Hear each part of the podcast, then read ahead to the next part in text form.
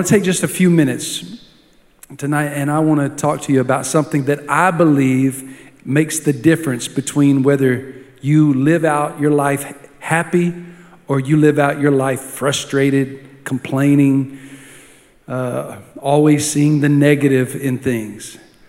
It's this, I believe this is the secret of happiness. It's called gratitude. Gratitude. And gratitude, in my opinion, is in short supply in the world in which uh, I circulate. Not, not here at church, in that other world out there. That in the, the people that I come across, it just seems like gratitude is in short supply. And we cannot allow ourselves as a church, as followers of Christ, to fall into that trap of being people who are ungrateful. Aren't you just grateful? So there's some things about gratitude that I'm going to share with you, but uh, I read some years ago about Dr. Nick Stinnett from the University of Nebraska, and he had conducted a group of studies uh, about it was called the Family Strengths Research Project and was all about what made strong families strong. And he basically concluded that the quality of appreciation, just appreciating one another, made strong families. He said this was the thing that set apart strong families from nearly everybody else. He said their ability to show appreciation for what the other members do and for who they are. And what I realize is that all of this comes back to a choice a choice on how we choose to live our lives. Do we live with appreciation for what we have? Do we live with a gratitude for what we have? Do we live with thanksgiving? Or are we always looking at what we don't have? Are we always thinking about what we missed out on? It's all about a choice. And if you make the right choice, you're going to find that happiness will be your friend. You want to be happy? Everybody wants to be happy, right? Gratitude is your, your key. So I'm going to share with you quickly here six secrets about gratitude. And they're really not secrets, but they're, they're things that I think we know, but maybe we just aren't aware of. But I'll, I'll call them secrets for the sake of not having a better word for it right now. But let's start with 1 Timothy chapter 4, begin with verse 1.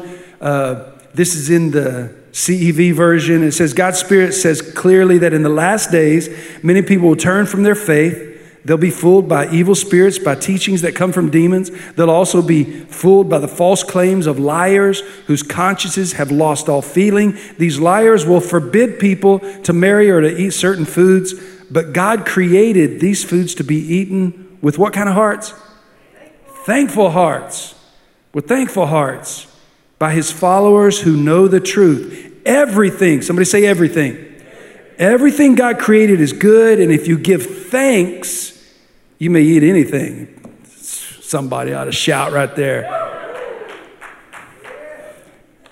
I don't know exactly what that means completely, but I do know this that uh, my, my focus is on if you give thanks, you can eat anything. I mean, difference between clean and unclean food. He says, what God has said in your prayer will make it fit to eat. Now, this isn't a message on nutrition. It's not a message on eating healthy or healthy eating habits, although I know everybody is a little more focused on that here at the beginning of the year than you are any other time of the year because we totally blew it from Thanksgiving to Christmas. But we're supposed to. That's what we do. Uh, but this is what I realize. Number one, when we focus on what we don't have, we lose appreciation for what we do have. When we constantly are focusing on what we, uh, what we don't have, we lose appreciation for what we do have. And it's so easy to fall into this trap of living our lives focusing on what we don't have.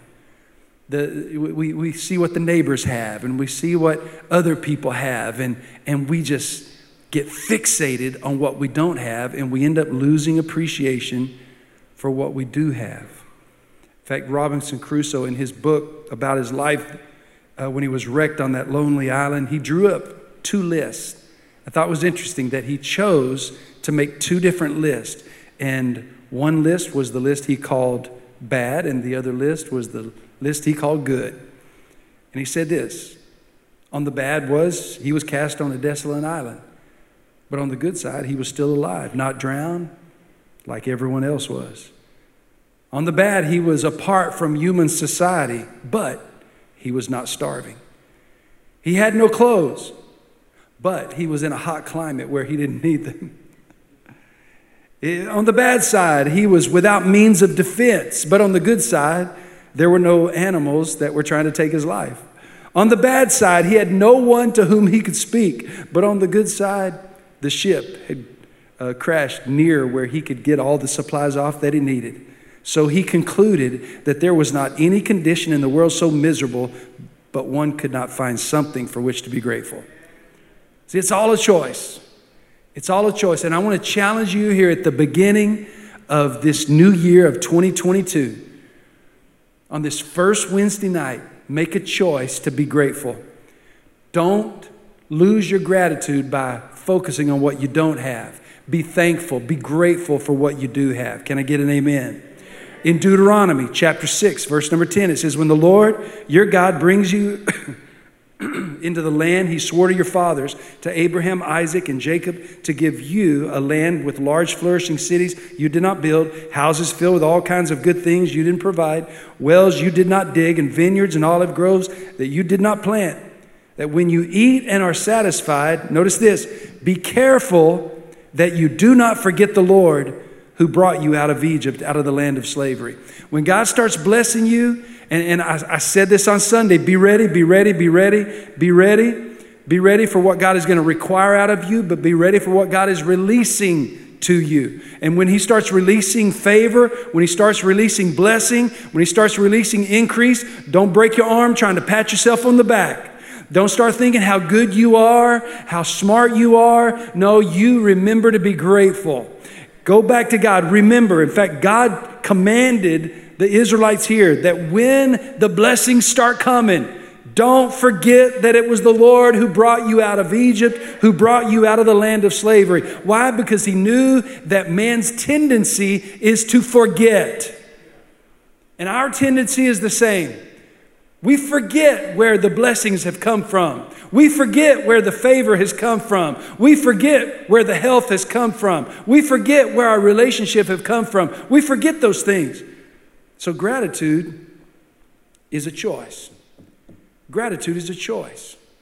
You make the choice to be grateful. You make the choice to live in this attitude that will bring happiness in your life. Rather than focusing on what you don't have, getting grumpy and complaining about things that haven't gone right, stay focused on the things that are going right. Stay focused on the things that are going good. Stay focused on the things that God has blessed you with, and you will be a much happier person. Amen?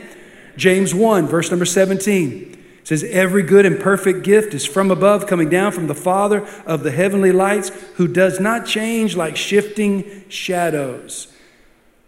This scripture says two things. One, it says that every good and perfect gift comes from God. Every blessing that we have in our life, it has come from God. I mean, it means every promotion you ever got, it came from God. Every good relationship that God has brought into your life, it came from God. Every time you were you missed out on a T-bone collision when somebody ran a red light, that was a blessing from God. We might have driven away thinking, man, I'm glad I was alert. No, you're glad God allowed you to see what was going on. You've got to turn it all back to God. You're going to be a much happier person when you live like this. When you realize that every good and perfect gift is from above, coming down from the Father of heavenly lights, who does not change like shifting shadows. Eh, there's a focus there, there's, a, there's an emphasis here that I don't want you to miss. We're talking about God who does not change like shifting shadows. Shadows change depending on your direction with the sun. The shadows will change. And what happens with us is when our direction, our focus on the sun changes, then there are shadows in our life. There's dark spots in our life. There's nighttime in our life. When we get out of focus with the sun, when we get out of position with the Son, when you get out of right relationship with Jesus, there are dark spots in your life. There are dark nights in your life. There are shadows in your life. God doesn't change. God doesn't change at all. He doesn't change. But the shadows do. And what, what causes the shadow to change? When we move out of relationship with the sun. When we get out of right relationship with God, then the shadows start coming into our lives. So you got to make sure that you're staying in right relationship with God. Number four, God brightens your day and He chases darkness away. Gratitude brightens your day and chases darkness away. Whenever you choose to live with gratitude, when you keep your eyes on the sun, thank you, Jesus, for this day. Thank you, Jesus, for my health. Thank you, Jesus, for my family. Gratitude brightens your day and it chases darkness away because when you stay in right relationship with the sun, the shadows won't be your problem. The longer you keep away from God, the longer you allow darkness in your life.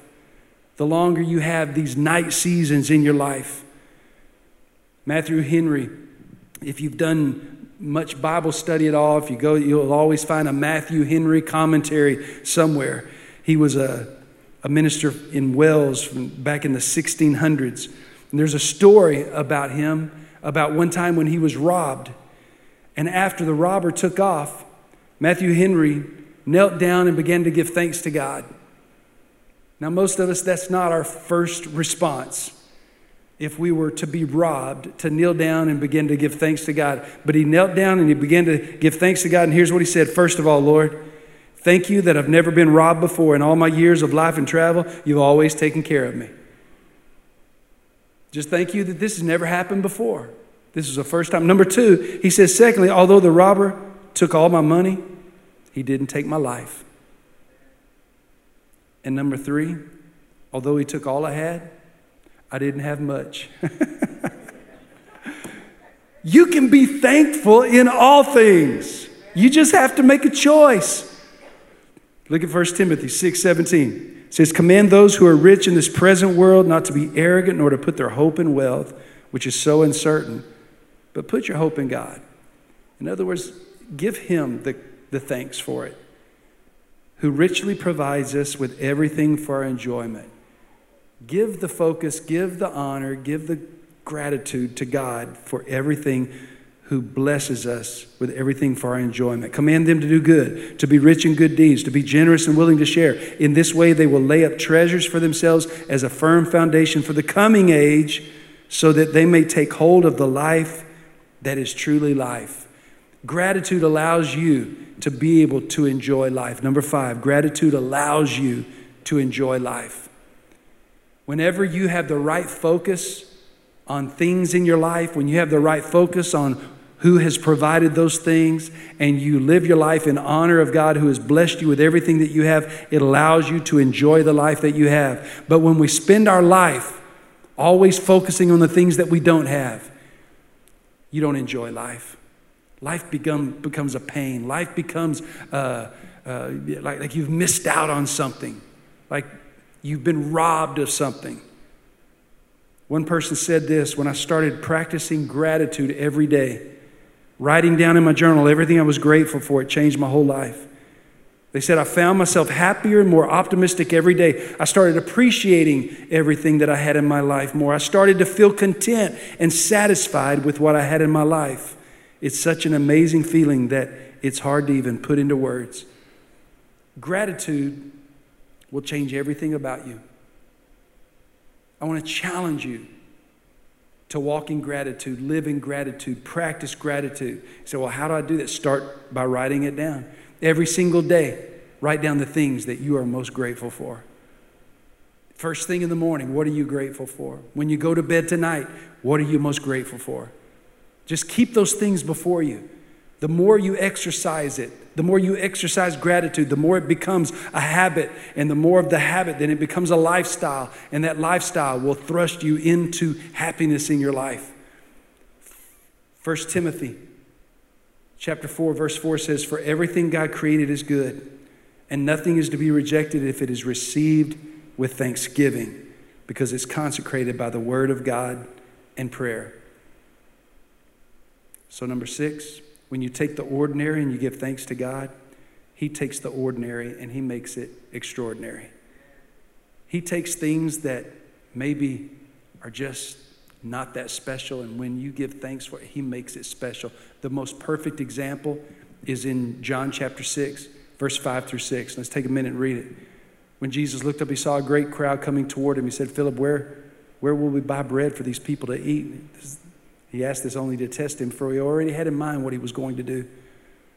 Philip answered, and said, It would take more than a half a year's wages to buy enough bread for each one to have a bite. And another of his disciples, Andrew, Simon Peter's brother, spoke up Here's a boy with five small barley loaves and two small fish, but how far will that go among so many? Jesus said, Have the people sit down. There was plenty of grass in that place. They sat down, about 5,000 men were there. Jesus took the loaves, gave thanks, and distributed it to those who were seated as much as they wanted. He did the same with the fish. Notice he gave thanks. He gave thanks and then distributed to those who were seated as much as they wanted. Before the multiplication took place, he gave thanks. He gave thanks for it. I believe supernatural things begin to happen when we choose to live in thanksgiving. I think supernatural things, I, th- I, think God begins to open up doors of opportunity that never would have been there when we walk in thanksgiving. Just think of it like this as a parent. How many of you are parents in here tonight? Each one of you that are parents, you know the difference between a child who's grateful and one who is not. Gratitude always gets more. When there is a person, a child that is grateful, we are glad to give more. We are glad to do more. We are glad to provide more. But an ungrateful attitude,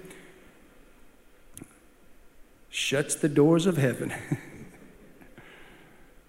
it's the same with God. Now, God's not playing games with us, and He's not. Uh, He's not getting petty with us, but I believe that gratitude opens the blessings of God in our life. And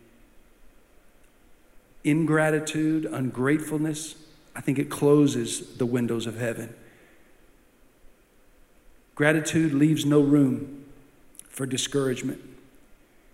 There's a legend that a man found the barn where Satan supposedly kept his seeds ready to be sown. And if the worship team, if you guys would come back up here, please. Where Satan kept the seeds of, of, uh, of discouragement and the seeds that he would sow into men's hearts. And he noticed that the seeds of discouragement were more numerous than all the other seeds that were in that barn. And he learned that the seeds of discouragement were more numerous because Satan could grow them almost anywhere. But when he asked, Where could the seeds of discouragement not be grown? Satan answered and said, That would be in a grateful heart. Seeds of discouragement cannot grow in a grateful heart. But when there's not a grateful heart, then Satan has the ability to sow a seed of discouragement and get you discouraged about what you do not have, get you discouraged about what blessing didn't come your way, to get you discouraged about what opportunity you happen to miss. Maybe you get discouraged because somebody else was healed and you were not. Somebody else was blessed and you were not. Somebody else experienced some favor at work and you didn't. You see, whenever we get ungrateful, whenever we get uh, discontent with the things that God has given us, it causes discouragement in our lives. And I want to challenge you live your life grateful, grateful for what you have. It'll open up the blessings of God, it'll open up the windows of heaven, it'll open up the hands of God into your life. And since God has sent His Son to die for us, that's one of the reasons we choose to receive communion every Wednesday night, is to show our gratitude for what Jesus has done for us. Somebody asked, why, why do you do it every Wednesday night? I think communion is something we could do every single day and it never get old. Every day when we stop and we think about his body that was broken and his blood that was shed, should that ever get old? No. When we give thanks for the body that was broken and give thanks for the blood that was shed, should that ever get old?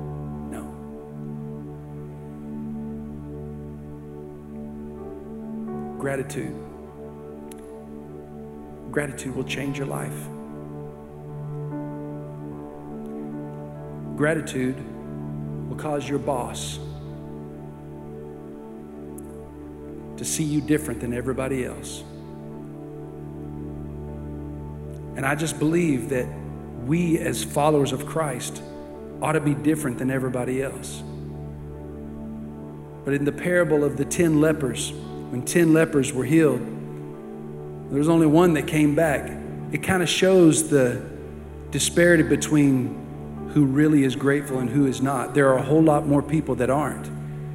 Gratitude will set you apart from the crowd.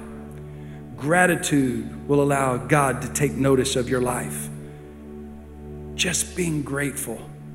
It's a choice. It's a choice that every one of us have to make every single day of our lives. And when we do, God's blessings start flowing, contentment and happiness start taking over your life. You're going to find that 2022 is going to be the best year of life if you choose to live in gratitude. So do me a favor, stand to your feet just for a moment. I want you to close your eyes and I want you to think again about the things that you are most grateful for.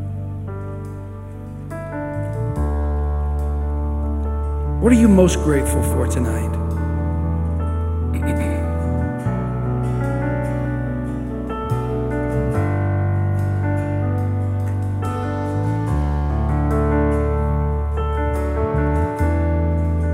Just take a moment think about it. Meditate on it. Contemplate it. What are you thankful for?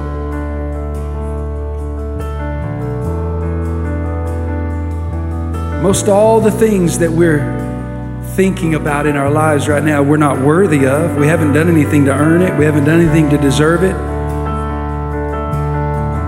I'm not saying we haven't worked hard. I'm not saying you haven't applied yourself. I'm not saying that, that you haven't done your due diligence and you haven't studied and shown yourself worthy in some aspects of our life, but at the end of the day, most of the blessings in our life are not anything that we have earned because of our effort or anything that we deserve because we're good enough. Most of the things, most of the blessings in our life are beyond our control, they're beyond our ability to make happen. They come from God, they come from Him above. Every good and perfect gift comes down from the Father of lights. Lord, we recognize tonight your blessings in our life. We recognize your goodness in our life. We recognize your favor in our life. Lord, we recognize that without you, we wouldn't be here today.